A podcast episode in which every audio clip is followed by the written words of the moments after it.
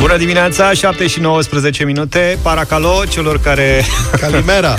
Calimera celor care au ales să meargă spre Grecia și ne ascultă eventual pe internet acolo. Calimera Palicari. Da, mă rog. Ia să sticanis. Eu cred că nu mai acceptă nimic acum Mamă, la sunt niște, Deci sunt niște cozi, am văzut ce este ceva uluitor. Deci sunt 15 km de coadă la intrarea în Culata sau erau aseară, sper că s-a mai rezolvat cumva situația. Ce crezi că a venit noaptea s-a strâns coada? Poate nu au mai venit oamenii, poate nu știu, s-au descurcat mai repede, poate 15 km, cam cât fac eu de acasă până la redacție. Este uriaș, uriaș să stai și mă gândesc că sunt oameni care se duc cu familii, cu copii acolo, mai, mici, stau sunt în cu soare. Copii, de asta se duc cu mașina, că au, mai, au spațiu cât să-și ia mai multe lucruri pentru copiilor. Da, e nenorocire. Și deși și noi am zis la radio, am citat uh, un oficial grec, nu mai știu cine, ministrul sănătății sau ministrul de interne, uh-huh. care a anunțat că românii vor fi testați aleatoriu continuă situația asta în care toți românii sunt, situa- uh, sunt testați care ajung acolo cu, cu avion. avionul, cu, da, îi bagă pe toți în diverse pe, și îi testează. Pe frontiera terestră nu se întâmplă asta. Am citit nu. mai multe mărturii pe Facebook ale unor oameni care au ajuns în Grecia, au stat ieri în vamă la Culata între 2 și 4 ore. Da și cam toți spun același lucru, că au trecut după aia ca prin brânză, li s-au cerut doar buletinele, nici măcar nu li s-au cerut uh, formularele, formularele alea cu cod de bare. Da. Premierul deci Orban... mai strict este în aeroporturi și mai strict pare a fi de altfel nu că în aeroporturi cât în insule. Uh-huh. Din Corfu, din Creta sunt semnale unde au fost uh, au fost verificați, testați PCR toți uh, pasagerii români. Uh-huh. Și premierul, bine, premierul Orban zice că nu suntem doar noi românii tratați așa, ci mai mulți și că a avut-o, se cheamă quadri, quadrilaterală. Adică el cu un grec, cu și un sârb, da, și cu, cred că cu un bulgar au avut și o discuție. Banc. Dar nu cred că ăsta cineva să se gândească acum că e o problemă împotriva și Grecia au ceva cu noi. Da. Nu, cred Dacă că... în granița cu Macedonia înțeleg că e închisă și nu poți decât să ieși din Grecia da. pe acolo. Grecii spun că au o problemă de logistică, pur uh-huh. și mhm. simplu, că da. nu au capacitatea să proceseze datele pe care le cer ei, le-au cerut și după aceea și-au dat seama că nu au capacitatea să le proceseze. Sunt frățiorii noștri. Cine îi poate înțelege mai bine dacă nu noi? adică... Dar pe de altă parte, din ce spune Luca, înțeleg că nici nu mai procesează datele, adică stai la coadă, ajungi da, acolo, da, treci și nu mai... Am citit mai multe... Deci ori exact, haos, cel mult îți iau temperatura, atât, nimic mai mult. Ori încearcă chiar să descurajeze, pentru că și noi și bulgarii suntem în faza în care a început să crească din nou numărul de cazuri și păi grecii săraci cât de cât reușiseră să pună sub control. Păi stai puțin și atunci de cine au mai chemat? Că ne-au chemat, au zis, hai veniți, Le de la întâi deschidem, facem, dregem. E, acum... Și cei mai mulți de aici vin. Da. Adică cel puțin partea de nord a Greciei cu România și face treaba. E foarte interesant că dacă vorbești uh, așa cu câte cineva care e prin Grecia în momentul ăsta, aparent nu e aglomerație. Oamenii s-au dus unde nu e aglomerat. Sunt cârciumi închise, e destul de trist și de sinistru. Dar la noi, am vorbit ieri cu cineva care uh, e la Eforie Sud. La Eforie Sud în sensul că are o casă acolo, adică nu s-a dus uh-huh. în vacanță, are o casă și spune, băi, este aglomerat, se calcă oameni în picioare. Pe plajă stai și vine unul și își pune cearșaful practic pe cearșaful tău. Așa un medus și o meduză buză în buză, practic asta este. Da. Altcineva voia să se ducă la Năvodari și a renunțat, căci că e aglomerație la Năvodari. Și s-a dus la Vadu. La Vadu, pe principiu, acolo plajă neamenajată, Sanchi, nu știu. Că acolo nu e lume. Și că nu găsești, nu mai poți să intri cu mașina. E... Da, Vadu e gen vama veche. Nu Nouă. Da. Eu am încercat, uh, speriat de ce se întâmplă la intrarea în Grecia, să caut câteva zile de plecat prin țară pentru iulie și august. Și la munte, că e la fel, am văzut fotografii, sunt pe la Bugești, pe exact. munților, sunt sute de mașini. Ori nu găsești cazare, uh-huh. nu găsești, că totul e bucuit, orice găsești este super scump. La niște prețuri Adică asta mari. cu hai să petrecem în România, mm, da. nu știu ce să zic, că e mai scump ca în străinătate. Uh-huh. Bine, acum și românii se duc, unde se duc ei? Se duc la mare și se duc și numai cazări de... Pe Valea Prahovei. Pleacă-mă de aici că nu e chiar așa. Nu Poate e chiar așa. Sunt foarte Uite, scumpe. Nu, nu, nu de... vorbesc de Valea Prahovei, să mă înțelegi. Nu vorbesc, chiar nu vorbesc de Valea Prahovei. Să știi că am, auzit, am mai mulți cunoscuți ca niciodată care merg în Maramureș și mi se pare o idee foarte inspirată anul ăsta să dacă mergem în Maramureș. Dacă da. stai mai în București în partea asta și vrei să mergi în Maramureș și trebuie vacanță mai lungă. Da, mai bine te duci și stai la granița de cu Grecia. Dacă tu mai pleci în străină, nu mai pleci pe nicăieri, contopești toate vacanțele și tu ești până în Maramureș. Deci trebuie, trebuie două zile să ajungi acolo. Da. Și după aia, dacă, bă, dacă ai ajuns, trebuie să stai. Vorba aia, trebuie vacanță. Păi da, până la urmă, care e diferența între a sta la intrarea în Grecia și a sta pe autostradă să plătești taxa de pod? Da, până la urmă pe cuvânt, tot că tot acolo ajungi, da. n-ai făcut nicio șmecherie.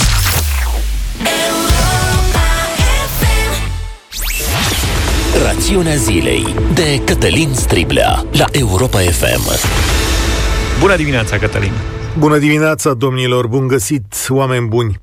Cred că avem nevoie să discutăm un pic despre încredere și spun asta în contextul în care planul de relansare economică al guvernului a fost întâmpinat cu mari semne de întrebare, chiar de către cei cărora li se adresează. Este firesc să fie așa, dar trebuie să vedem și ce consecințe o să aibă asta. Rațiunea zilei de Cătălin Striblea la Europa FM. Am vorbit la România în direct cu oamenii din România muncitoare, cei care prin munca lor duc țara asta înainte, adică patroni, antreprenori, șefi de companii. Mai cu toții mi-au spus că planul de relansare economică al guvernului are șanse mici de reușită. Sunt în nota comentariilor care abundă în spațiul public după lansarea acestui program. Motivele sunt diferite, dar cam toate duc în același loc. Capacitatea statului de a rezolva o problemă într-un termen și o manieră acceptabile pentru cetățeni cetățean. Cei care au vorbit s-au plâns, de exemplu, că statul nu și-a plătit nici datoriile curente pe care le are, și anume restituirile de TVA sau concediile medicale. Un patron mi-a spus că înlesnirile fiscale sunt de fapt un fel de camătă. Un mic antreprenor mi-a relatat de birocrația dureroasă prin care a trecut atunci când a intrat în programul Startup Nation, sau de faptul că unele companii nu reușesc să se califice la niciunul dintre criteriile pentru granturile pe care statul le va acorda, adică o lipsă evident autorităților de a vedea problemele reale pe care le au cei care conduc o afacere. Și, desigur, o observație care s-a tot repetat. Cu siguranță, spune lumea, aceștia sunt bani care o să ajungă numai la clientela de partid, că nicio firmă curată și cinstită nu va avea acces la ei. Nu mai spun de partea cu autostrăzi și spitale, căci, desigur, de asta râde toată lumea. Și asta în condițiile în care acest program promite bani gratis sau foarte ieftini oamenilor din economia României. Fenomenul la care asistăm se numește criză de încredere, adică, indiferent de soluția propusă, aceasta este chestionată și respinsă de o asemenea manieră încât ea nu-și mai găsește utilitatea. Și nici nu e de mirare. După ce am buni oameni au fost înșelați de diverse promisiuni, după ce și-au văzut afacerile puse în pericol de diverse măsuri statale, după ce competiția onestă a fost viciată de clienții de partid și de corupție, este firesc ca nimeni să nu mai aibă încredere în tine. Când ai pierdut oameni buni în competiție neloială cu statul, care plătește salarii peste piață, și când munca onestă ți-a fost lovită chiar de decizia politică, iar tu știi că reușita este dictată de apartenența la un grup politic, atunci este clar de ce asistăm la un refuz al oamenilor de a primi chiar și bani gratis de la guvern. Situația aceasta nu poate fi corectată decât de stat însuși. Criza de încredere se manifestă nu numai în relație cu statul, ea se extinde asupra partenerilor de afaceri, asupra creditorilor și chiar a clienților, iar în final distruge parteneriatele care fac o economie să funcționeze. De asta, guvernul Orban trebuie să pună la punct cele mai simple, mai transparente și mai corecte proceduri de acordare a banilor și trebuie să încurajeze ca fondurile să meargă dincolo de clienții obișnuiți de partid. Aceasta nu mai poate fi o țeapă dată de politicieni. Este vital pentru România și viitorul său ca această mare masă de bani să ajungă la oamenii muncitori și cinstiți care au fost loviți cu adevărat de criză. Altfel, nu numai că ratăm însăși șesența programului, dar riscăm să intrăm într-o fundătură de unde nu o să ieșim ani buni, iar PNL nu o să mai iasă niciodată. Rațiunea zilei cu Cătălin Striblea. Cătălin se întoarce la 1 și un sfert împreună cu Vlad Petreanu pentru Avocatul Diavolului. Me and my broken heart 7 și 44 de minute Ați văzut Dandanaua cu autobuzele pe linie de tramvai În ce s-a dus? Mm, din nu. cauza căldurii Așa. Cum se mai întâmplă din când în când S-a topit masticul mastic, între la șinele alea de tramvai există un cauciuc special. Da. Mastic. Se okay. mai folosește la mai multe lucruri în industria auto. Te uiți foarte mirat la mine. S-a topit Nu, ăla. nu știu ce Se zici. mai topește. Mă rog, asta e. Acum problema e că... trec... păroți? Da, păroțile de la autobuz, înțelegi? Păi, deci e o dantană totală. Eu dau dintr-una într-alta. Deci asta, sigur, N-ai, ce să, cum puteai să anticipezi faptul că la căldură, ca în fiecare an, masticul ăla va deveni lichid? Și una e când trece tramvaiul cu roata de oțel, alta e când trece autobuzul cu roata de cauciuc. Și l-a luat frumos pe rost pe tot, este plin de poze pe net. Băi, este ceva îngrozitor ce se întâmplă. Altfel, de-abia aștept să se mai repare drumurile. Am luat ieri o groapă, era, am am crezut că crapă janta și mi-au sărit dinții. Ce jantă, mă, nu-i geantă? Cine? Nu e, nu e jantă. E jantă. Asta e o confuzie... Poșetă. Nu mă, e, stai puțin, nu, îi spune jantă, deci la mașină e jantă. Eu am auzit-o cu geantă. Ai auzit greșit cu... Este una dintre confuzii. De fapt, în, în termenii ăștia, în, în industria auto sau, mă rog, în lumea auto, sunt o grămadă de confuzii de genul ăsta. Jantă, geantă, chiuloasă, chiulasă. Asta nici nu știu ce e. Deci nu te contradic. E ceva la motor asta.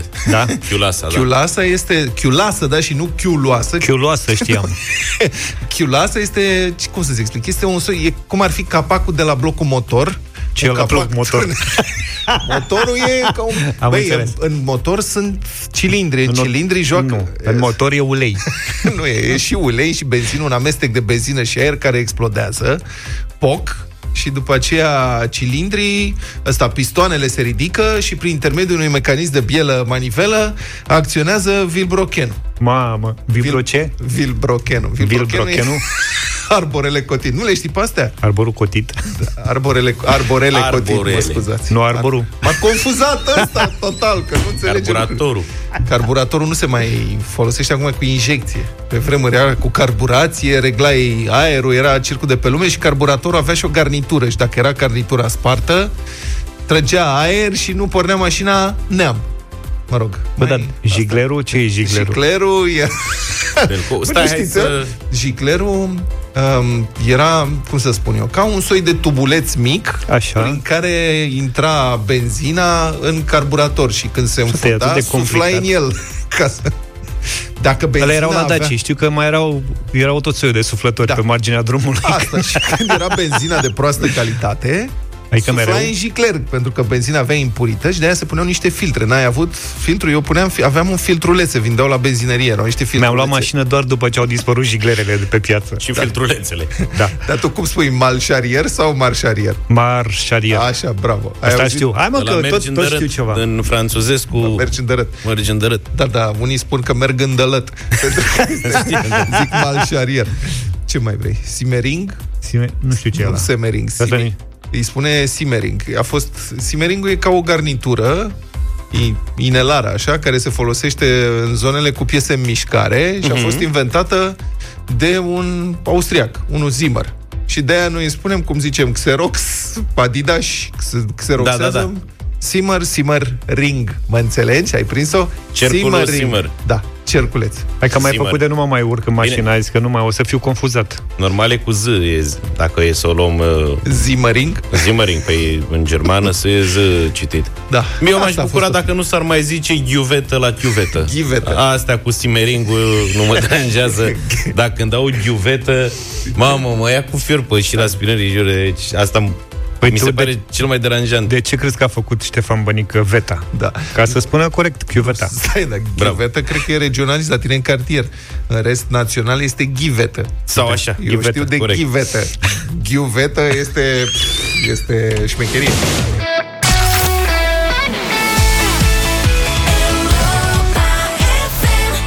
It's Rainy Man de la Jerry Halliwell Am ajuns la 7 și 53 de minute Ruris și Europa FM te invită la concurs ca să ai un start bun de dimineață dacă te-ai înscris pe europafm.ro completând răspunsul la întrebarea Tu cum îți petreci timpul în grădină? Află acum dacă ai câștigat o motocoasă Ruris cu pornire electrică. Hai să stăm de vorbă cu Iulian. Bună dimineața! Bună dimineața, Europa FM. Bine venit, ia zine, cum îți petreci tu timpul în grădină? Păi e un pic mai complicat în sensul că doamna mea uh, aproape că mă obligă fonul lui India, este o vorba să înțelegeți ce, ce înseamnă. Așa. Uh, îmi, umple, îmi umple mașina cu scule și Iulian, hai uh, la țară, în grădină, să ne apucăm de treabă. Și mai întâi uh, trecem prin piață, firește, luăm răsaduri și tot ce trebuie. Ea își pune florile ei și uh, întotdeauna trebuie cumpărați pruni. Prietenii știu de ce. Așa. Așa, Nu-i rău. iar eu îmi pun, da, băi, așa este că toamna când se fac, atunci este cel mai interesant. Și eu îmi pun, firește, pe lângă alei, îmi pun și eu stațiile mele și antenele, fi eu fiind radioamator. Și în grădină fiecare cum uh, îl taie capul, în sensul că ori o taie pe capul să mă pună să cosesc cu o coasă antică veche și de demult, ori mă pun eu la uh, făcut trafic radio, așa se numește. Fii atent, lasă, lasă traficul, lasă uh, coasta, lasă tot, tocmai ai câștigat o motocoasă Ruris cu pornire electrică de data asta. E singura de pe piață de acest fel. Doar o secundă atât wow. durează să o pornești prin simpla apăsarea butonului Start, da? Ca să wow, nu mai aveți mulțumesc. probleme, discuții și tot felul de... Și o lași și la țară, acolo nu mai car după tine până în oraș, că n-ai de ce. Motocoasa are un sistem rapid de reglare a mânerelor, dar și de prinderea capului tăietor. Alături de acest premiu, Iulian, primești și un harnașament creat special pentru a spări confortul în timpul exploatării, ochelari de protecție, autocat și un disc de tuns iarba cu trei tăișuri. 8 și 9 minute, bună dimineața, suntem deșteptarea la Europa FM. Bă, voi n-ați vrea un ciolan ceva de dimineață? un ciolan. După emisiune să mergem la un restaurant? Zafă și aduce aminte de vremurile frumoase când ne-am cunoscut noi doi, eram și mult mai ciolan. tineri. Da, și la micul dejun ne duceam și mâncam ciolan. După Era... aia m-au cunoscut și pe mine și am aici zelat. Da, mâncam două ciolan. Era un restaurant uh, la mall, s-a mutat dintr-o parte într-alta, dar găseai ciolan pe varză și dimineața... La prima oră. La prima oră. Vai da. de mine, îmi plouă în gură numai când mă gândesc. De acum restaurantele sunt închise, însă înțeleg că a fost o întâlnire la, între reprezentanții guvernului și cei din industria ospitalității. Așa. Și aparent s-ar putea deschide săptămâna viitoare. Uh, președintele Hora, Hora este organizația patronală a hotelierelor, a hotelurilor și restaurantelor din România. Îi spune Hora. Și președintele Hora anunță că cel mai probabil se vor deschide săptămâna viitoare cu anumite reguli, adică cu reguli care vizează distanța între mese, angajații să poarte măști, patru clienți la masă și să ar urma să crească și numărul persoanelor care pot participa la un eveniment în exterior de la 50 la 100, în timp ce numărul permis la evenimentele din interior ar urma să crească de la 20 la 50. Și la telefon este Daniel Mischie, președintele Hora. Bună dimineața, domnule Mischie! Bună dimineața și mulțumesc mult pentru invitație. Am ați auzit, oare, bună dimineața, ați, am rezumat corect? Uh, acestea sunt condițiile, ar mai fi ceva? Uh, ați rezumat uh, corect behaviorul tinerilor referitor la Ciolan de dimineață. și mă bucur foarte mult. M- am Micul dejun cu ciolan, domnule Mischie, eu presupun că ați încercat. Să știți că este imbatabil. De acord, de acord. Și trebuie să știți că este unul din cele mai vândute produse în restaurante. Ok, mă bucur. Așa, uh, referitor la revenind acum la problema da. principală, uh, deci ieri au fost discutate, în primul rând, o relaxare a măsurilor uh, pentru terase și aici mă refer la portul mânușilor, la numărul de persoane care pot sta la o masă care nu sunt membri ai aceeași familii și la numărul de participanți la un eveniment. Da. Dar uh, problema principală... Adică, stați așa, adică să nu se mai poarte mănuși, Exact. Uh, s-a discutat și... foarte mult pe tema mănușilor. Sunt, uh, în afară de faptul de uh, disconfort, mai degrabă putem, ar trebui să încurajăm spălatul pe mâini decât purtatul mănușilor. Da, cred că e corect. Asta și înțeleg că specialiștii recomandă acest lucru. Mai bine spălați-vă pe mâini decât exact. să stați cu plasticul exact, ăla. Exact. Dar care este situația cu numărul de persoane la masă? Deci astăzi, conform reglementărilor, sunt permise la masă patru persoane care nu aparțin aceleiași familii. Uh-huh și evident că există uh, dorința de a sta mai mult de patru persoane, mai mult de patru prieteni uh, la masă și dorim ca acest număr să, de fapt propunem guvernului ca acest număr să crească la 8 sau la 10 persoane. Uh-huh. Pe de o parte. Pe de altă parte, referindu-ne la, la evenimente, uh, astăzi este permis ca pe terase să poți organiza sau în aer liber să poți organiza evenimente cu anumite reguli, dar uh, cu maxim 50 de persoane uh-huh. Și dorim să propunem, vom propune guvernului ca acest număr să crească la 100 de persoane. Bine, dar ați avut o întâlnire ieri la guvern. Mesajul a fost că, în principiu, v-ați înțeles. Deci, uh, da, nu. Uh, ieri la guvern s-a hotărât constituirea unei comisii formată din reprezentanța ai asociațiilor patronale din industrie uh-huh. și reprezentanța ai Ministerului Economiei, Ministerului Sănătății și ANSVSA, care vor analiza toate aceste măsuri, care ele sunt propuse de Hora cu ceva timp în urmă. Și în acest weekend se dorește să se prezinte premierului un plan de măsuri, urmând ca premierul să le și promulge. Deci știrea că, sau mă rog cum a fost prezentată știrea că într-o săptămână se vor deschide restaurantele este exagerată ca să nu mă refer la o butadă veche. Niciodată, nu a fost pronunțată niciodată, dar a fost pronunțată intenția de a deschide cât mai rapid restaurantele. Nu există un angajament în acest sens? La, referitor la dată, nu, la intenție, da.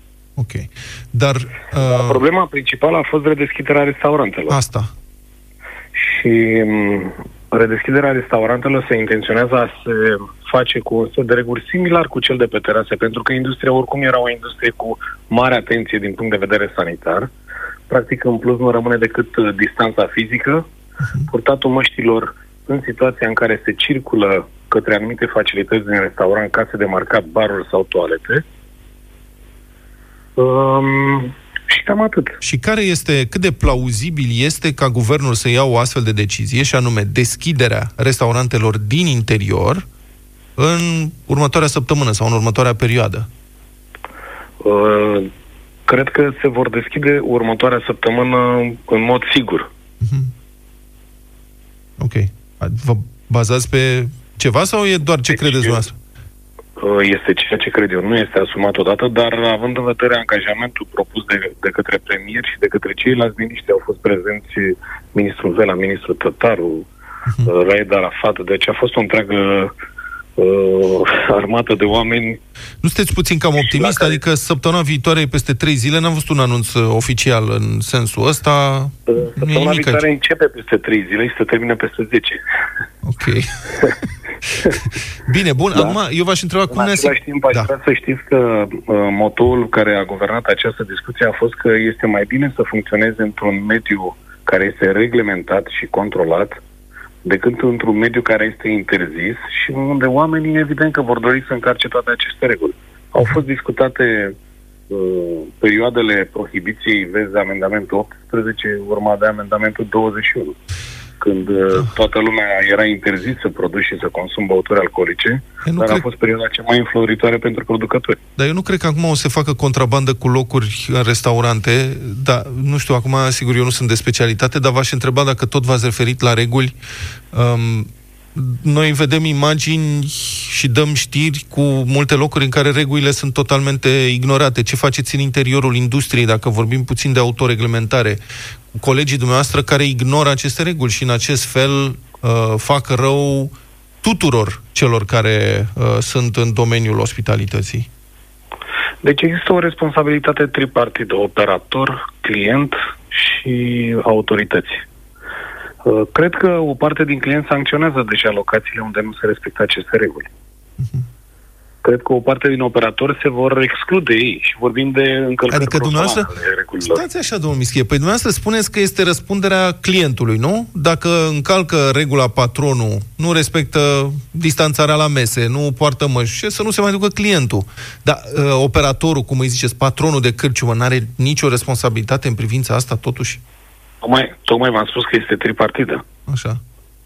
Deci este și responsabilitatea operatorului. Și dacă vorbiți din punct de vedere al businessului, uh-huh. cred că operatorii vor înțelege foarte, uh, vor înțelege foarte clar că intenția de a da un tun astăzi și de a nu respecta regulile, pe termen lung, ea uh, poate, uh, uh, le va cauza, va fi foarte rău pentru ei pe termen lung, dar și pentru industrie. Și în acest sens, una din, unul din lucrurile care sper să se întâmple în perioada următoare este o campanie prin care să fie încurajat de ieșitul la restaurante, respectând regulile care vor fi adoptate. Mhm.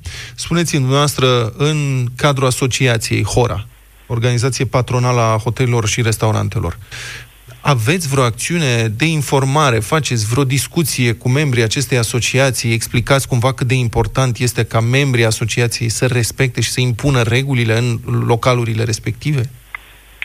Deci, printre membrii asociației sunt cele mai mari grupuri de restaurante și probabil uh, uh, cei care astăzi sunt trendsetter din punct de vedere al uh, comportamentului pe piața de restaurante. Există discuții și există workshop-uri organizate pe tema respectării uh, legislației din toate punctele de vedere, de la legislația muncii până la legislația sanitară. Și va urma, sper ca în perioada următoare cu o parte din uh, colaboratorii Hora, care sunt furnizori de produse și servicii uh, în restaurante și aici există și restaurante, uh-huh. o campanie media prin care vom încuraja ieșitul la restaurante respectând reglementările în vigoare. Am înțeles. Mulțumesc foarte mult. A fost uh, Daniel Mischie, președintele Hora. Noi de-abia așteptăm să se deschidă regulamentar uh, restaurantele ca să mai încercăm un mic dejun cu ciolan. Varză sau fasole? Uh, fasole. Varză. 8 și 23 de minute, câteodată trăim și din amintiri și memoria lui Luca ne ajută în dimineața asta. Da, la 3 iulie 1994 avea loc cel mai tare meci de fotbal din istoria echipei noastre naționale, fără da. doar și poate. Cea mai frumoasă victorie obținută vreodată de România, 3 la 2 la Cupa Mondială din Statele Unite, cu Argentina în optimile de finală într-un moment în care nimeni nu se aștepta. Sigur, Argentina nu mai avea pe Maradona, suspendat în faza grupelor după ce a fost prins dopat, însă Maradona era la final de carieră. Argentina se baza pe alți jucători foarte buni la momentul ăla, Ortega, Simeone, Redondo la mijlocul terenului, Batistuta în atac.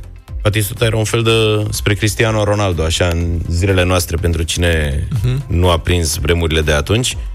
În plus, uh, România nu putea conta pe golgheterul echipei, pe Florin Răducioiu și eroul meciurilor din grupe alături de Gică Hagi. În absența lui Răducioiu a strălucit Ilie Dumitrescu, cel care a deschis scorul și a făcut practic meciul vieții. Execută Ilie Dumitrescu, cinci jucători români în fața porții apărate de Islas cu efect. Gol!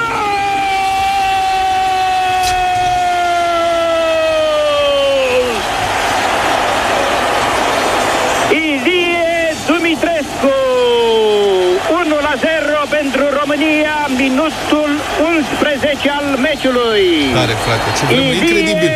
Dumitrescu. Inimaginabil că echipa României putea să facă astfel de lucruri. Adică ne uităm acum la cum joacă și unde, cu cine avem niște emoții îngrozitoare ca să nu pierdem la scor prea mare. Da. Te gândești, bă, frate, băteam Asta e genul de meci Columbia. de nici măcar nu sperai că o să faci un egal. Sperai cel mult să nu pierzi prea tare. Exact, da. Adică uh, jucai cu Argentina, ok, fără Maradona, dar era Argentina. Nu, dar în rest, cum spuneam, era o, o forță, era vicecampioană mondială în titră și era una dintre marile favorite ale turneului din Statele Unite, în timp ce noi eram ne apăram cu 9 jucători, practic. Echipa de start era cu Prunea în poartă, Dan Petrescu, Prodan, Belodedici, Mihali, Selime și Iordănescu juca cu Libero, cum se juca la vremea da. respectivă. Libero era un fundaș care stătea în spatele celor doi doi fundași. Deci, nu. practic, aveam un okay, sistem da, de joc corect. 1-9-1. Da. Exact. Nu? Deci, în fața lor... Prunea în poartă și încă 9. Exact. Deci era da. Prunea, erau, urmau 5 fundași, la mijloc erau Lupescu, Gică Popescu, Gică Popescu fundaș defensiv. Și el, de fapt, da. da. Iar Lupescu era fundaș, eh, mijlocaș defensiv și Dorinel Munteanu și în față Hagi și Ilie Dumitrescu. Da. S-a deschis scorul minutul 11, Ilie Dumitrescu. Patru minute mai târziu, un penalti acordat pentru un fault al regretatului Didi Prodan. Ortega se ajută cu mâna, pasă lui Batistuta în luptă cu Prodan. Batistuta nu poate trece și lovitură de la 11 metri acordată cu mare ușurință de arbitrul italian Paireto. Plus că eram și dezavantajați de arbitri în permanent. Asta Băi, clar. Da, Asta nu, da. se mai întâmplă și acum. Chiar a fost un penalti care mi s-a părut total nedrept. Aveam 14 ani, doar l-am pins un pic Didi Prodan și faza se petrece și în colțul careului de 16 metri spre linia de Unde nu se de out. chiar așa. Da, na, n-a fost uh, o fază iminentă de gol. Da. Da, a fost problema, au egalat și imediat uh, Ilie Dumitrescu a făcut 2 uh, la 1. Atenție la driblingurile prelungite ale, ale argentinienilor care sunt foarte buni tehnicieni. Mingea la Hagi. A zâșnit Ionuț Lupescu, s-a demarcat foarte bine. Combinație cu Hagi. Centrarea lui Hagi,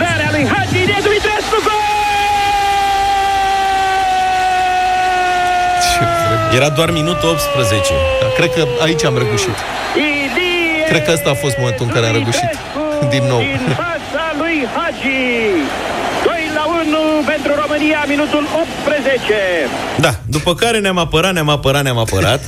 și după ce ne-am mai apărat încă puțin, a venit și golul lui Hagi din minutul 58. Corner înalt executat asupra punctului care marchează 11 metri. Minge câștigată de Ilie Dumitrescu, posibilitate de contraatac. Teimeș în fața lui Ilie Dumitrescu, un singur apărător argentinian a apărut și al doilea. Ilie Dumitrescu întârzie, pasează pe partea dreaptă lui Hagi. Excepțional și Cristian Sopescu. România! Gheorghe Hagi! 90.000 de spectatori. Extraordinar contraatac în minutul 13 al reprizei a doua. Ilie Dumitrescu și la originea acestei faze. Continuat de Ilie Dumitrescu și finalizat de Gică Hagi. E faza lui. O lecție de a fost meciul vieții pentru Ilie. de echipa României, și pentru echipa națională, cum spuneam, n-a mai existat un meci de asemenea intensitate, o victorie de asemenea amploare pentru echipa națională, cum a fost asta în fața Argentinei.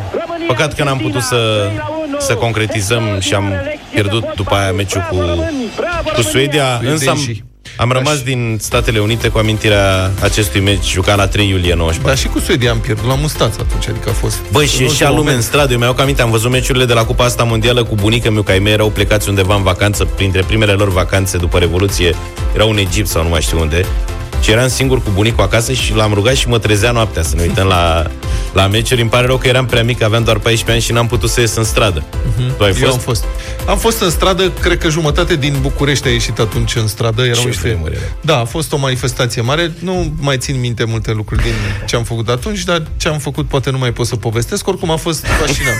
eu, nu era, excepțional. eu nu eram mitic la vremea respectivă, așa că am ieșit în Iași, uh-huh. în piața Unirii. L-am luat pe tata, că nu m-ar fi lăsat oricum singur. Da, da. Dansa Fora Unirii. Și... că meu a venit cu mine, era multă lume strânsă acolo și aveam doar câteva luni de când uh, lucram la radio. Radioul era fix în centrul orașului, la ultimul etaj al unui hotel. Nu era nimeni în radio la momentul respectiv.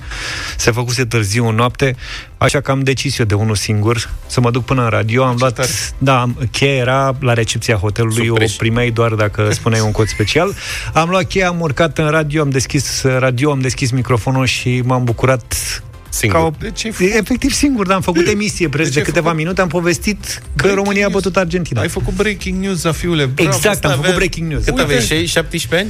Uh, cam așa. Mamă, ce mi-aș dori Ce de bandă de cum ar fi acum zi un copil la Europa FM de 17 ani noaptea eu, co- cu cheia Eu consider că am făcut corect ce am făcut. Păi nu ai că... făcut clar. Petru Stratulat nu face de-astea. Bine, a, ăsta a fost meciul foarte bun, cel mai important vorba lui Luca.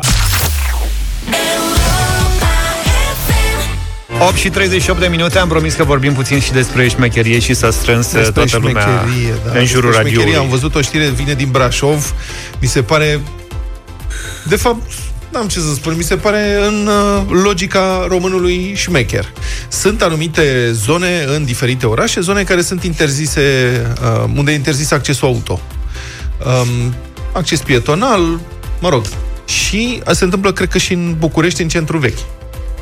Da. Și um, au acest sistem prin care se ridică niște bariere automat, cu camere recunosc numărul, pac, s-a ridicat numărul, s-a ridicat bariera, Clasic. sau coboară, este un pilon de ăsta care coboară în asfalt, cum se întâmplă și la mol, de exemplu, unde îți recunoaște numărul mașinii și ieși după ce ai plătit. Uh-huh. Ce se întâmplă în Brașov, unde este o zonă pietonală? Se vând numere din baza de date care permit ridicarea barierelor. Și ăștia cumpără numărul de matriculare respectiv. nu era, nu mai zice asta. Deci cumpără numărul respectiv, știi? Da, și îl folosesc, îl țin în parbriz sau, mă rog, îl montează, nu-mi dau seama exact cum fac, și se ridică bariera. Și au acces să dublu adeziv. Da. Dublu adeziv e complicat de dezlipit după aceea. Că nu merge să lipești. Sunt alea care sunt... Lipești faianță cu ele. Deci adevărul e că dacă tu ți l-ai pus, cred că mai bine lași. deci, ce poate să treacă totuși pe mintea omului ca să aibă acces într-o zonă? Și și în centru vechi din București, când s-a interzis circulația acolo după ce au refăcut tot centru vechi, era, nu mai sunt mașini. N-au fost mașini cam vreo trei zile. După care au început să apară excepții. Boss, am și eu treabă un pic, boss, eu stau aici, boss, nu știu, numai nițel am un pic, erau tot de autorizații. sunt terase, multe nu prea mai au loc, nu prea mai sunt mașini. Dar așa a fost la început, așa era. Da. Dar ați văzut, uh, maș- sunt am senzația, nu am nicio dovadă în sensul ăsta, dar am senzația că a apărut un soi de uh, mafie a ecusoanelor albastre pentru persoane cu handicap care permit parcarea pe astfel de locuri la mall. pentru că văd niște... Adică nu se poate, frate. Sunt mașini de zeci și zeci de mii de euro, super luxoase, care sunt astea joase, mașini sport, care parchează pe locurile rezervate persoanelor cu handicap și, și au, au ecusoane. Da. Eu credeam că zici că am remarcat foarte multe ecusoane de Senat și Camera Deputaților. A, Serios. plus. Deci numai la mine la bloc sunt vreo 5. Și, cu exact. acces Senat, Camera Deputaților. Mă, toți ori lucra la Senat și la Camera Deputaților. Tu se vorbești că noi avea trotuar deocamdată n-ai. 8 și 45 de minute. Am dat peste o cercetare sociologică foarte interesantă uh, privind percepția asupra romilor în timpul pandemiei de COVID-19. Este un uh, sondaj de opinie IRES, relevant la nivel național, făcut în perioada 4-9 iunie, cu eroare de plus minus 2,5%. Una dintre întrebările care mi-a tras atenția, cine este principalul vinovat pentru răspândirea coronavirusului în România? Că mai făcut curios, ia. Întrebați cetățenii români. Și potrivit acestui sondaj, în ordine, diaspora, imigranții și romii sunt pe primele trei locuri. Diaspora 37%, imigranții 19%, adică ăia 4 sri lankezi sau câți avea. și sudanezii de la autostradă. Da, și romii 9%. Alte constatări. În societate există o neîncredere profundă față de romi. 70% dintre respondenți au încredere puțină sau deloc în romi. Maghiarii sunt imediat după, cu o cotă de neîncredere de 53%, urmați de evrei, 44% cotă de încredere, cei 7-8 evrei care mai sunt, și ce să vezi germani, 35%. Probabil că se referă la Iohannis. Se referă la Iohannis. cunoscut al german. Exact. Ce german știți voi? Da. Bun. Bă, domnul Iohannis, aveți încredere um, în el? Nu. Da. Românii au mai puțină încredere în imigranți decât în oricine. 72% puțină încredere sau deloc în imigranți. Ce imigranți avem noi în țara asta, serios? Sau adică, mai rătăci câțiva, nu știu, că erau de... de plângeau că n-au ajuns în Germania, ăia sunt. Da, în afară de turcii de la Shaorma, nu mai știți vreun imigrant, adică pe bune. Ceva chinezi. Și vietnamezii care îți aduc... Uh, Sirieni mai... Niște da, lață. Revenind la romi, iată ceva și mai interesant. Când sunt întrebați ce părere au în general față de romi, respondenții spun în proporție de 52% că au o părere bună. Da doar 28% au o părere proastă. Deci aici mi se pare este un soi de schizofrenie, nu știu de ce, avem părere bună în majoritate, dar nu avem încredere, dar avem încredere în ei. Ce se întâmplă? L-am sunat pe sociologul Gelu Duminică. Bună dimineața! Bună dimineața! Bună dimineața! Cum se împacă aceste date? Ajutați-ne să ne înțelegem. Uh, trebuie să ne uităm un pic la istorie și să ne dăm seama care sunt cauzele acestor percepții. Dar vestea bună în sondajul pe care l-am comandat, pentru că este un sondaj pe care noi l-am uh, comandat și noi l-am uh, analizat. Noi la cine anume? Precizați noi, Fundația Agenția împreună, fundația Așa. pe care o coordonez, dar sondajul este susținut financiar de către Ambasada Republicii Federale Germania, a Germaniei și Ambasada Olandei din București.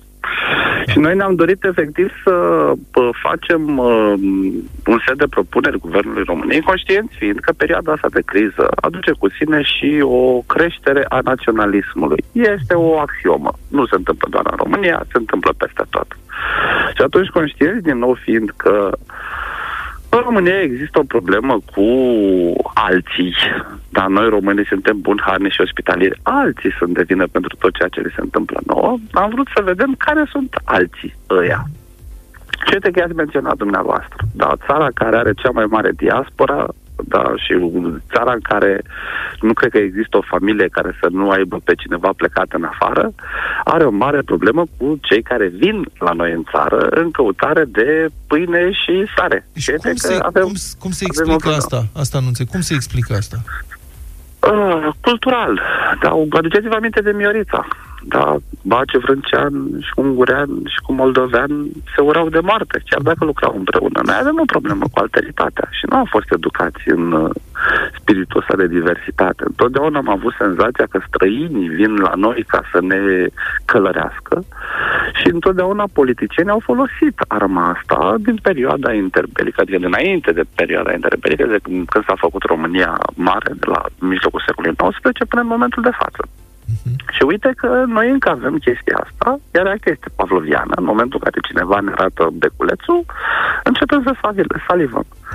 Cu romii, nu uitați totuși care este istoria în România și atunci uh, neîncrederea este destul de mare și de o parte și de alta. La ce vă referiți? Că știți, atunci când spuneți istorie, mie mi se pare că în România istoria uh, romilor este cunoscută în foarte mică măsură și se face foarte puțin pentru recuperarea, da, recuperarea uh, abuzuri, mă rog, pentru, cum să spun, repararea abuzurilor care au fost comise asupra acestei minorități sute de ani. 600 de ani de sclavie, cea mai lungă sclavie de pe fața pământului cunoscută istoric, cea mai lungă. Da, și în care romii erau obiecte mișcătoare, că exact așa erau numiți, da, unelte mișcătoare, da, și până în 1818, cod organic spunea că țiganul se naște rob, punct. Mhm. Da, adică, iar în momentul în care celălalt era perceput ca o altă mișcătoare și nu avea absolut niciun drept, logic că el era redus la statutul de uh-huh. inferior. Pe de cealaltă parte și inferiorii, cu ghilimele de rigoare, la rândul lor, da, considerau că nu trebuie să aibă încredere în celălalt, respectiv în uh, român, în cazul nostru, pentru simplu motiv că el reprezenta deținătorul și eu însumi de etnie romă fiind, eram crescut de ai mei acasă cu sintagma uh, tati, poți să faci de trei ori mai mult decât un român, tot o ceară bolută o să fii considerat, unu, doi, suflet de român n-ai să cumperi niciodată. Lucrurile astea mi le spunea tatăl meu. Da? El având propriile lui experiențe. Pe de cealaltă parte, românii sunt crescuți cu, dacă nu stai cu minte, vine țiganul și te fură și țiganul nu e om nici în ziua de Paște. Da? Și e de, de aici vine toată doza asta de neîncredere istorică, care nu a fost niciodată estompată, avută în vedere pentru a fi estompată, decât prin măsuri politice coerente. După dezrobire, prima măsură coerentă de incluziune a foștilor robi a fost luată în, vă țineți bine, da? 2001. Adică la 150 de ani după aceea. Respect strategia de îmbunătățire a situației romilor un din alt, Un alt rezultat foarte interesant în sondaj, deci, deși 52% au o părere bună, 70% n-au încredere, dar 69% dintre respondenți consideră că autoritățile se preocupă în mică măsură sau deloc de îmbunătățirea situației romilor din România. Adică, aparent, majoritatea înțelege că e o problemă acolo. Dom'le, suntem ok cu ei, da. nu prea avem încredere, dar să facă guvernul ceva. Nu, paradoxul cel mai mare în sondajul ăla este că um, un, o proporție covârșitoare din România consideră că romii au prea multe drepturi în România, Însă, de asemenea, tot o proporție majoritară consideră că romii sunt discriminați în România. adică, da, pentru că nu înțelegem termenii de foarte multe ori, pe de-o parte. Pe de cealaltă parte, în momentul, și asta e lucru îmbucurător, în momentul în care uh, am întrebat respondenții noștri, reprezentativ la nivel național, repet, dar care ar fi măsurile pe care ar trebui să le promovăm? Prima negativă este pe locul 5, respectiv reducerea infracționalității. Primele patru fiind extrem de pozitive și uh, societatea românească fiind conștientă că de fapt e nevoie de investiții în educație pe primul loc, în uh, accesarea locurilor de muncă pe locul 2 și așa mai departe. Da, deci prima negativă este pe locul 5, ceea ce arată totuși că politicienii români, dacă ar dori să aducă cu sine bunăstare, inclusiv pentru această minoritate, ar avea, ar avea parte de susținerea populației românești. De foarte multe ori am stat de vorbă cu foarte mulți politicieni care spuneau în discuții private că nu promovăm chestiuni pentru romi pentru că am pierde voturi.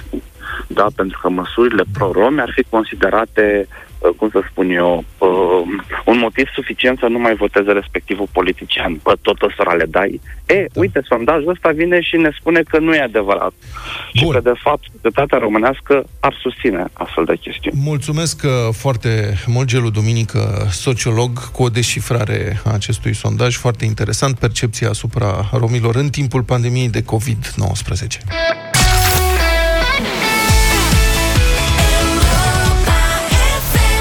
9 și 9 minute, momentul favorit din săptămână, culinaria. Mm-hmm. Da. Mamă, ce foame mi-am... I-am arătat lui Luca, tocmai am arătat niște rețete video de colo, colo, colo, nu știu ce și Luca este, da, să facem și asta, da, da, da, să facem și asta, să facem și asta. Bine, să revenim la cotlețel. Da, pentru astăzi m-am gândit să, să vă inspir cu o rețetă foarte ușor de făcut și foarte potrivită pe canicula asta fiindcă se face iute și nu sunt mari bătăi de cap. E vorba de niște cotlete de purcel. Da. Cu o glazură de cidru. Asta e interesant, n-am mâncat niciodată așa. Ia. Și anume, ei se iau, un spun, se iau un purcel. Se iau niște cotlete de purcel, de la 2 la 4, depinde cât sunteți și cât de foame vă e. Cotlet Cot... de preferat cu os. Da, cu os, aia e treaba. Și cu os e mai gustos. Așa e. Poți să recomand să fie mai gros? Da. Problema cu cotletul este că dacă îl da, gătești prea mult, se întărește. Da. Și trebuie să fii foarte atent la cum îl gătești. În tigaie, nu? Da, ele în da. general se găsesc în comerț destul de gros tăiate, cam ca pe deget, așa, dacă mai nu gros. mai groase. Acum depinde și... Bă, știi cum e de gustibus. Oamenii da. au o pasta cu porcul. Și să știți că porcul, în ciuda vechilor cutume, poate fi lăsat mai rozea așa, da. adică nu trebuie gătit prea tare, că altfel devine tare. Deci aceste cotlețele le prăjiți în ceva ulei, două linguri de ulei puneți în tigaie, pentru că ele neavând grăsime aproape deloc, simt nevoia de asta. Pot să mai zic aici ceva? Vă rog. Deci cotletul are o margine cu grăsimioară. Da. Pe aia, deci cotletul dăm cu sare, piper, nu știu ce, da. pe partea aia cu sare și piper îl tapotăm așa în farfurie aia cu sare și piper ca să aibă și începi să frigi cotletul în tigaie cu partea asta. Ca să-și lase puțină ca grăsime. caramelizeze da. grăsimioara aia și devină... Când devine așa caramelizată, să nu se ardă. Când devine caramelizată, atunci ești pregătit. Da, puteți face și asta, dar asta deja e, trebuie să fii foarte pasionat de ceea ce da, faci mă, tu acolo. Ca să... minute. Și uleiul, mai e ceva cu uleiul. Dacă nu ulei de măsline. Că nu, ulei niciodată. de măsline, dacă vrei să prăjești ceva în el, ulei de măsline are temperatură de ardere joasă. Da. Și trebuie un ulei, ulei de floarea soarelui mai bun la așa ceva. Da. Sau dacă vrei să fii șmecher, ulei de boabe de strugure sau ulei de avocado, da, alea deja sunt uh, Deja, fiță. adică vorbim de un cotlet de porc, nu... Nu, ulei de floare e tot ce trebuie. Da. Și ideea e că după ce l-ai perpelit uh, ăsta, care durează, să zic, vreo 5 minute pe parte, 5 pe alta, dacă nu 6. Depinde acum și de grosimea tigăii, și de foc, și de... Acum fiecare gospodar cu talentul lui și de el seama gata, frate, gata, am fript cotletul. Le-ai scos. Așa. Și deglasezi cu o sticluță de cidru de mere. Da, dacă nu pui ulei enorm, atunci poți să deglasezi. Adică... am spus două, lingu- două linguri de ulei da. rase pui, atât. Da. da. Și deglasezi cu... Adică torni în tigaia, după ce ai scos cotletele, torni în tigaia o sticlă de cidru. ok. Asta faci. Da? Și, și faci focul un pic mai mare da. la început, după care îl reduci și aștepți să înceapă să evapore. Uh-huh. După ce s-a evaporat puțin din cidrul ăla, mai adaugi două linguri de zahăr brun Așa. și o lingură de muștar. Da. da.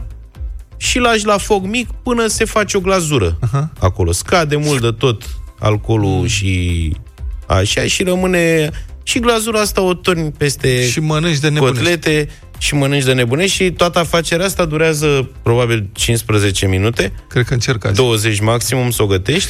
Poți să mai fac o recomandare? Cu niște roșii alături. Dacă e prea multă grăsime în tigaie după ce scos cotletul, arunci din grăsimea aia. Că dacă lași grăsimea când torni cidru și reduci, se face Dar o smacolină are, îngrozitoare. Nu prea are de unde să fie, că în general geana aia de grăsime de la cotlet e extrem de, la ulei mă de subțire și ulei, încă o dată, din capul da, locului trebuie ulei. să pui foarte puțin ulei, uh-huh. cât să ungi un pic suprafața, să nu... Și aș recomanda o tigaie mai groasă. Da. Nu subțire, în general e bine să folosiți în bucătărie tigăi cât mai groase. Ai tigaie de fontă? Da, bineînțeles. Ai tigaie de fontă. Ai, mă, ce mai... asta, Vlad? Tu ai zaf tigaie de fontă? Are la obor. de fontă este foarte bună. Bă, că trebuie să o mai asezonezi din când în când spre disperarea nevestei. Am avut una, am pus-o pe perete, că era decor. Dacă nu de fontă, Băi. sunt alea cu fundul gros și grele, alea sunt de folosit. Evitați-le pe alea de aluminiu. Alea de aluminiu îți bune să faci niște ochiuri, să... 9 și 22 de minute. Luca, ți-ai instalat TikTok între timp? Nu. Am Hai cu muzica. Deci ești relevant până la urmă toată combinația asta. Vlad, începem cu tine. Da. Board in the house. Plictisit în căsuță. Okay, I'm bored in the house and I'm in the house, boy. boy. Bored in the house and I'm in the house, boy. boy. Bored in the in the house, bored and I'm bored in the Bătălia hiturilor TikTok version. Da. E tare de tot. Piesa e piesă de pandemie, e pentru oameni care... Exact. Piesa s-a devenit celebru, celebră în pandemie. Da, care fac cu nervii, poți să asculte această piesă. Bine, Say So se numește propunerea mea din această dimineață, tot de pe TikTok. Asta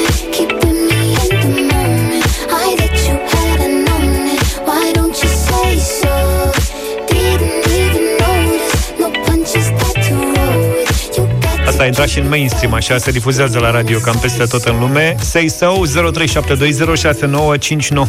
Luca. Și a mea se difuzează și îmi place foarte mult un pasaj cu Beyoncé, dar care înțeleg că nu este pe TikTok. Pentru astăzi va pregăti George un hook relevant uh, pentru fanii TikTok. Este vorba de piesa lui Megan Thee Stallion, Savage. I'm a savage. Classy, bougie, ratchet. Sassy, moody, nasty. Acting stupid. What's happening? What's happening? I'm a savage. Ne batem în uh, TikTok-uri, ca să spun așa, în această dimineață. Votați piesa mea ca să o auziți pe Beyoncé ca în vremurile bune. 0372069599 E irrelevantă Beyoncé în... Eu e foarte bun cineva azi. E, e foarte Cum bun pasajul ei. Eu ascult toată piesa asta Stai, doar ca să prind finalul cu Beyoncé. 0372069599 Dani, ești în direct, bună dimineața Salut Dani, ai TikTok Bună dimineața băieții, așteptam bătălia cu dar votez cu George. Mulțumesc tare mult! Ai TikTok, ai? mulțumesc că zi frumoasă, uite, îmi plăcut, băieți. Pa, salut! N-are TikTok. Dar s-a umplut centrala. S-a Cine umplut. ar fi crezut? Andrei, bună dimineața! Salut, salut Andrei. Andrei. Stai să trec aici la George un Bună dimineața! Să trăiești! Tu ai TikTok? Din păcate nu am. Din păcate nu ai. Ce piesă alege în păi dimineața asta? Alo? Votez cu George. Mulțumesc George, tare ia, mult. uite ce frumos. Două voturi pentru George. Bă, George ce succes am la cei care n-au TikTok și... Dan, bună dimineața! Salut, Dani! Salut! Bună dimineața! Să trăiești. Uh, eu aș vota cu Luca, dar da. votez cu Queen. Poate dați și voi un Queen, că și eu aș da. de pe TikTok Da. Uite, băi, Luca, băi, Zaf, vezi? niciun fel. Bravo, da. foarte Queen bine. nu e pe TikTok, deci păi nu votez niciuna dintre piese? A votat cu Luca. Nu, ai ca... cu Luca pentru că nici eu nu am TikTok. Da. Am înțeles. Să vezi ce o să-ți placă piesa. Deci, vezi, mă, cere poporul Queen și nu trebuie să mai dau Queen. Dar cine nu te-a lăsat să dai Dar bagă tu Queen pe TikTok, Săptămâna... că tu ești bun pe TikTok. Dan, bună dimineața! Salut, Dane! Să trăiți, sunt Dan din Borșa. Salut, Dan! Salutăm. Cel cu piesa, da. aia care mi-ați găsit-o. Uh, nevastă mea vrea prima piesă. Board, board in the house. Board in the house. ce board, tare! Board. Asta ar trebui să te îngrijoreze. Să rămână doamnei că am luat și eu un vot. Mulțumesc! V-am pupat, pa, pa! Numai bine, ceau!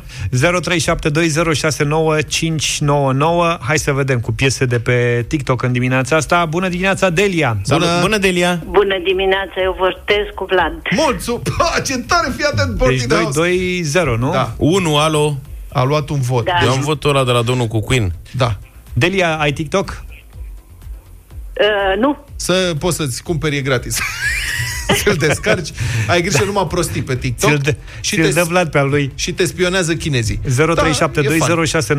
Da, Auzi, tu de unde știi, Luca, piesa aia uh, cu Beyoncé, dacă n-ai TikTok? De la Virgin Radio, unde ah. sunt toate piesele astea de TikTok. Păi da. zi mă așa. Da. Eu ascult, așa. vreau vreau să fiu la curent cu ce ascultă tânăra generație.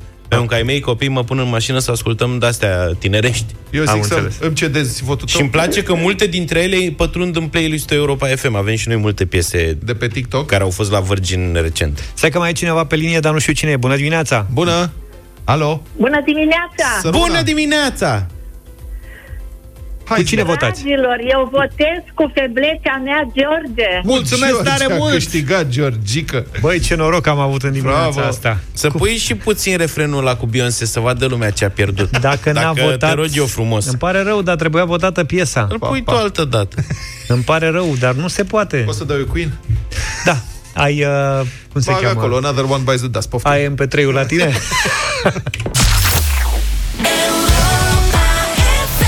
Europa FM 9 și 37 de minute. Rămânem uh, în București. Tot mai multe greutăți în București. Greutăți, da. Ba, ați văzut programul ăla cu se, împarte, se împart greutăți uh, pensionarilor? Gantere. Gantere, se, da. Greutăți, da. Pensionarii din București o să primească greutăți. Foarte frumos. Tip gantere și zgârciuri de la de exercițiu. Elastice. Serios, și de aia să-i ții în formă ca să poată să ajungă până la vot în toamnă. Nu primesc toți Doar o mie eh, norocoși. Discriminare. Cum trage la sort sau nu, cum? serios, deci nu e nicio glumă. Vorbesc serios. Este un program oficial al primăriei capitalei patriei noastre România. Așa. Se împart o mie de kituri de la primărie. terapie prin mișcare. Fiecare pachetel conține după cum urmează. Gantere de un kil. Gantere Cele mai bune. Ale, ale roz, cred. Dacă pe Băi, și le mai da așa, salteluță de antrenament. Da. Bandă elastică tip zgârci. DVD-ul cu 12 antrenamente și broșură informativă. Băi, deci... DVD-urile spița. nu pot să-mi imaginez. Păi cum se fac asta? Deci imagine cineva care se întâlnește cu un prieten, ce faci? ce ești trist așa? Am făcut, am cumpărat un camion de gantere din China și n-am ce face cu ele. Păi știu eu pe cineva la primărie. Stai să dau un telefon. Deci cui vine ideea să dea bani publici pe gantere, zgârciuri, DVD-uri ideea... să le împartă la pensionari. Ideea Gratis. cred că e a venită lui cu DVD-urile. Ăla, Ăla a fost? Nu mai avea să vândă deloc. Ăla cu gantere mai... DVD-uri, O mai descurca. Na, Băi, eu cred că de la gantere... Am o mie de DVD-uri în magazie. Le-am luat acum 16 ani. Am zis că dau lovitura și am rămas cu ele stare posac. Și nu vrei, mă, fraiere, să faci niște bani, dar mulți. Cam și eu niște gantere, îl mai găsim pe unul cu zgârciuri. zgârciuri. Facem un pachet frumos, de lapidăm de la stat câteva zeci de mii. Pensionarii mai primesc dăm... o intrare, și o intrare gratuită la o sală de fitness, cu antrenor personal. O sală de voluntar de unde? Mamă, deci o să fie pensionar musculoși pe străzi când ți-o dă la cosacoș în cap. Te Asta... prinde că te bagi în față la coadă. Îți seama, nu, nu, te mai așezi pe scaun Bine, în autobuz. Cred că e o măsură compensatorie că sunt închise locurile alea de exersat în parcuri, știi? Aha. Alea cu aparate de da. forță? Da. Păi acum, cum să spun, e... Nu știu, sper să nu se întâmple nimic, că totuși de la o anumită vârstă când faci mișcări de-astea cu zgârciu, cu salteluța, cu astea... Logic. Mai, mai rău faci. La, final conul bunicule! Adică, serios. Da, deci trebuie să te înscrii la primărie, sunt niște numere de telefon. Asta voiam să întreb eu, ca pensionar fiind, cum pot intra eu, în posesia E regulament, trebuie să citești producătorul Adi l-a citit. Le găsiți pe OLX de săptămâna viitoare. și pe pachete și pe componente. Băi, da, mai avem timp să vă postez și vă mișto? Când e vorba aveam, de gantere. Da, când aveam vreo 14 ani, am devenit conștient de faptul că arăt ca un țâr. Deci ce vremuri când eram slab. Și voiam să fac mușchi. Și am hotărât să mă duc să fac mușchi, îmi trebuiau niște gantere, că am aflat că trebuie să ridici greutăți tare de tot. Da. Și m-am dus la un magazin Automoto Velo Sport, da, de pe, pe Dorobanți, da. Și era acolo o blondă spectaculoasă de asta, cu un păr de la oxigenat, foarte ieftin altfel, dar nu contează. Mie mi se pare excepțional. Da. da și la Automoto Velo Sport se vindeau și gantere. Aveau două tipuri de gantere, niște gantere de un kil și niște gantere de 7 kg bucata. și doamna, văzut blonda? Da, eu am văzut blonda. Ea s-a uitat la mine așa și mie mi s-a făcut rușine. Și m-a întrebat de care gantere vrei băiatul.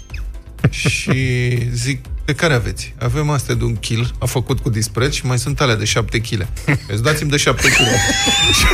Serios, am luat două gantere de 7 kg, evident, m-am dus pe jos până acasă, aveam vreo 3 km de mers până acasă. Băi, nu vă imaginați 14 kg într-o geantă și am luat și un, un extensor de la cu zgârci. Extensorul ăla era fiț. Băi, am tras 14 kg, le-am urât din prima clipă. Da, adică da, da, uite ce mușchi ai. După 50 de metri le-am lăsat jos și fac cum ajung eu acasă acum, că mai am de mers. Le-am târât după mine, nu le-am folosit decât de două ori. Prima dată am făcut o întindere și a doua oară le-am mutat în altă parte și asta a fost.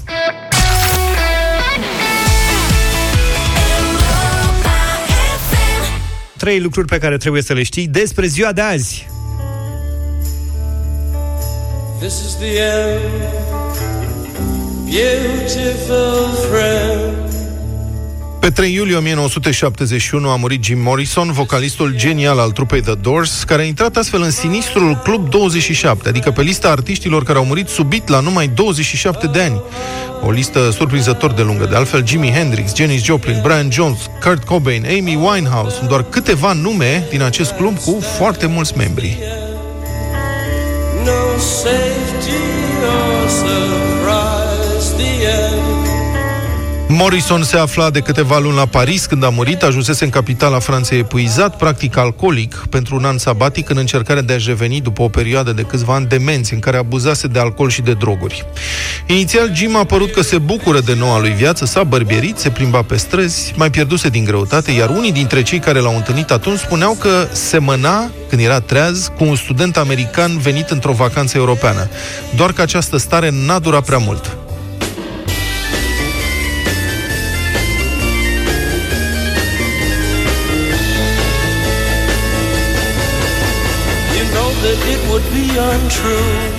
Jim a început din nou să bea, să ia droguri, să petreacă nopți dezlănțuite prin cluburile de noapte. Cineva a spus despre el, când era beat, se comporta ca un dement. Pe 3 iulie se presupune că a suferit un atac de cord pe când era în baia apartamentului său. A fost găsit fără suflare de prietena lui. Oficial, cauza morții este atac de cord, dar pentru că n-a fost făcută autopsia, legea franceză nu cere asta, nu se poate ști cu siguranță ce anume l-a ucis. Morrison este mormântat la Père Lachaise, un cimitir parizian unde mai sunt înhumați mulți alți mari artiști. Mormântul lui Morrison este o atracție turistică și uneori fanii se încaieră cu poliția dacă li se interzice accesul. Pe 3 iulie 1962 s-a născut actorul american Tom Cruise. În România a devenit faimos pentru rolul pilotului din Top Gun de la începutul anilor 80.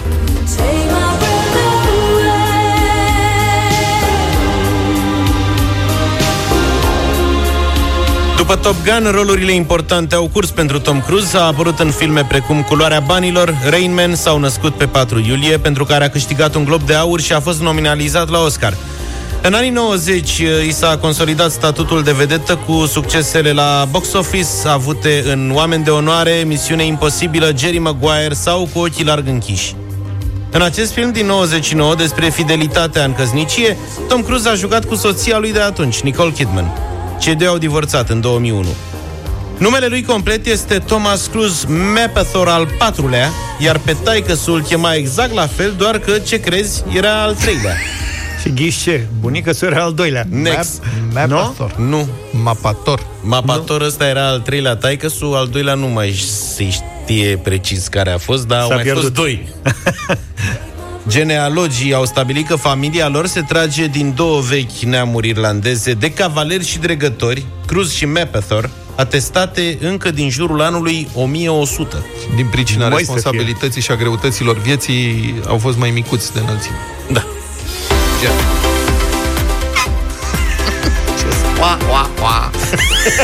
Scuzați. 3 iulie 1952 s-a născut Laura Branigan, cântăreață și actriță americană.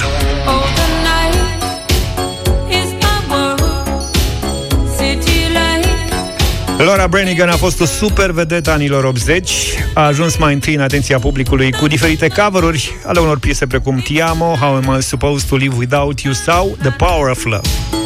Cel mai important album al artistei rămâne Self Control, de pe care ascultăm piesa care poartă fix același nume. Laura Branigan a contribuit la coloana sonoră a filmului Ghostbusters, iar pentru piesele din Flashdance a primit și un premiu Grammy, dar și un Oscar. A murit în somn în casa sa din New York pe 26 august 2004, la doar 52 de ani. Rămânem cu muzica ei, ascultăm Self Control, ne pregătim și pentru avocatul diavolului, Vlad Petreanu, Cătălin Striblea, 1 și un sfert, după da. jurnalul de prânz. Ne vedem atunci, până un alta, deșteptarea se încheie și ne auzim luni, nu? Numai bine! Toate bune! Pa, pa!